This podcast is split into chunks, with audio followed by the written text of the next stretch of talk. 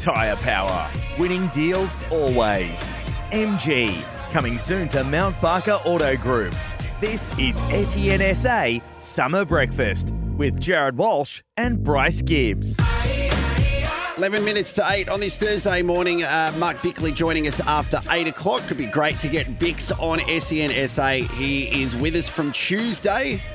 Looking forward to having him in the studio. Studio Lumo, powered by Lumo Energy SA. Bryce, uh, it is going to be a huge year for SANFL. You are sitting here wearing your South Adelaide hat at the moment. I've never seen you more excited than when we saw someone walking past wearing uh, what looked like a Panthers training top. Was that what they were wearing earlier? Yeah, I think so. You don't see too many uh, South Adelaide supporters, especially from down Noarlunga way, just uh, rolling through the city at seven in the morning. So, uh, yeah, it certainly got me up and about. We like that. We've had a really good opportunity to chat to some of the big names behind the SANFL clubs going into 2023 after the fixture was released almost this time last week. A man who is the head coach of the Double Blues from Sturt, Marty Mattner, on the line. Morning, Marty. How are you going this morning? Morning, guys. How are you? We're really good. We always like to ask our guests what they are having for breakfast or how they're having their coffee, and you are no different. So please talk us through that. uh, this morning was toast and uh, jam and a bit of orange juice. That was it this morning. Yeah, it's beautiful. It's basic, but it's beautiful, and we're, we're big fans of that. How are you feeling heading into the season, Marty? You've, you've got to have a look at the fixture, which is which is great. There's a couple of big matches for Sturt, including uh, the big one against Norwood on Easter Thursday, which we're we're hoping that that's a regular fixture. What what are your impressions?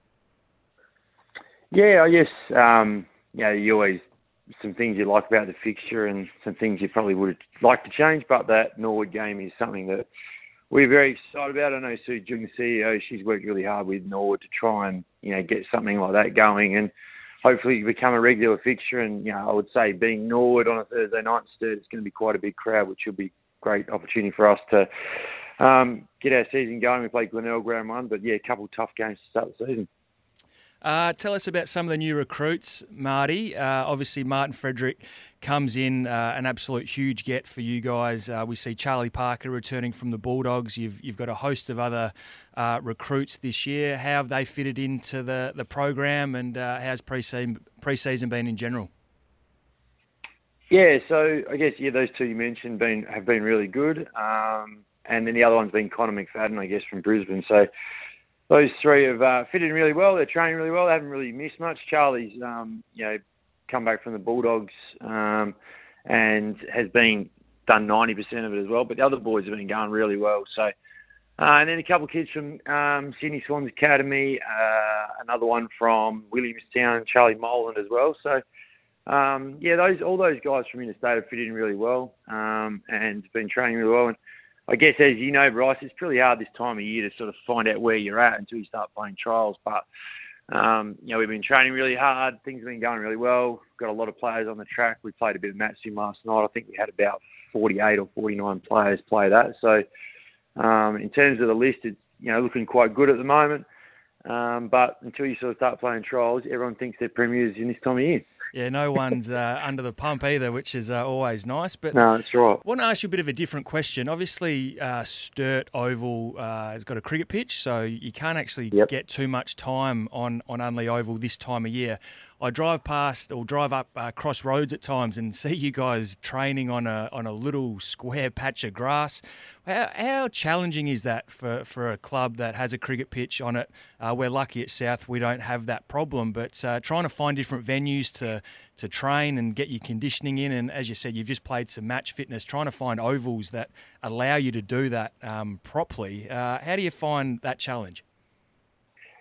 Yeah, it is tough. I guess um, we train at Urrbrae, which is um, going through, I guess, a redevelopment through the SANFL and the AFL with funding from them. And so hopefully the next few years that, that over will get better. We'll get lights, change rooms, um, all those sorts of things. I think you guys are doing the same with Cardijn College um, as well. So all those things are starting to happen, yeah, because I mean with the juniors getting so big and women's footy and, you know, I think, and yeah, we can't get on Unley Oval until cricket finishes – um, it's really hard. But the other other venue we use is Urrbrae, uh, sorry, Urrbrae and Cornerstone in Mount Barker, um, which is in our country zone. So um, it's pretty good. It's only sort of 30 minute drive for most players um, out of the city, which is which is nice.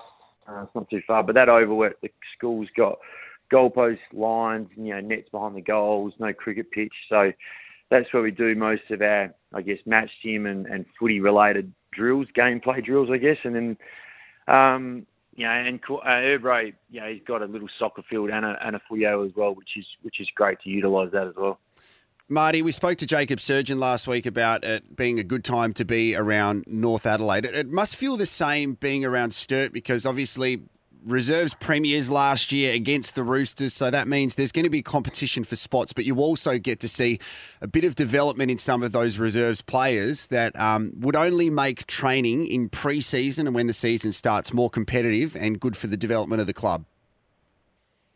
Yeah, that's sort of, I guess, something that we looked at last year was our reserves. You know, we did lose a few players, I guess, um, the Cowie bro- um, brothers and then Manny Liddy as well, and a couple other guys sort of retired. But I guess the younger players coming through that played in that reserves premiership, um, and a couple of guys did get some taste of league footy, but they're really keen to, um, you know, to keep pushing for league selection.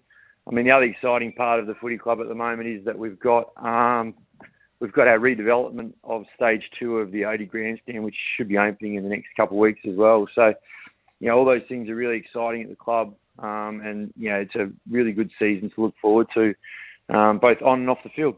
Now, what did you get to, up to in the summer? I, I, said to Bryce earlier, I saw you more at Adelaide Oval than I've probably been there myself. So you really got around the summer sports, which we I love seeing you there, mate, because it, it's it, it's a time where you actually get to stop and spend some time with your family instead of focusing on the footy.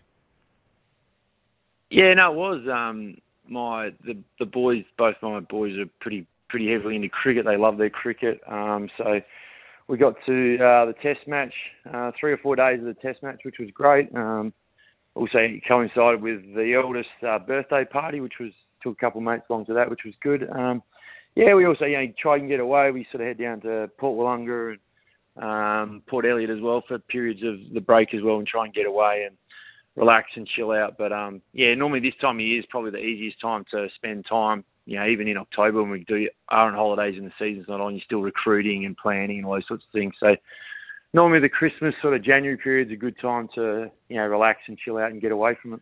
Good time to get involved as a member as well. So, for those people who are listening who want to sign up and be part of uh, the Double Blues moving into 2023, is it as easy as just jumping on the website or contacting the club directly? Yeah, definitely. Yeah, get on the website um, or yeah, come into the club or contact the club and um, buy a membership. Like I said, it's um, it's pretty exciting the club at the moment in terms of the new facility being built for for members and spectators. It'll be a great experience for them to be able to come to games and and have a venue now where they can sit and have a drink and have a meal, you know, have a lunch and vent a luncheon and then you know watch the game from that venue as well. So it's pretty exciting for our members and supporters being able to get Dununley Oval now. We appreciate your time on SENSA this morning, Marty Mattner, And good luck for 2023. I'm sure we'll catch up with you throughout the season, but all the best to you and the Double Blues.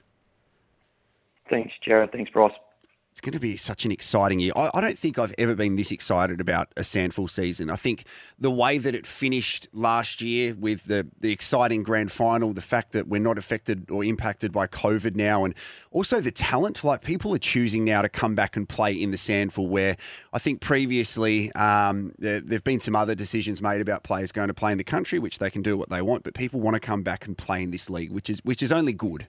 Yeah, and it's going to be even more competitive, as you said, than last year, which which is great for the SANFL. It's great for local footy, and uh, I think it'll be great for the spectators as well, knowing that every game you go watch your team play, they are a chance to win that game. So it's going to make for an intriguing season. Uh, uh, uh, unbelievably close season, um, and we're looking forward to it. We are going to do a bit of a segment which we haven't done before next. Uh, it is called Who Needs to Pull Up Their Socks? So um, I want you to have a think about this, Bryce, because we'll come back to you. Thanks to Underworks, Australia's biggest selling socks, underwear, and thermals for men and women. Who needs to pull their socks up? And in relation to that, this is the other thing I want you to think about. Daniel sent in a text Who's a better forward, Fogarty or Marshall? Stats are pretty close who has a bigger upside. Don't answer it yet. Have a think about it. We'll come back and get your thoughts if you want to get in touch with the show. 1300 736 736, just on 8 o'clock on SEN SA. Good morning.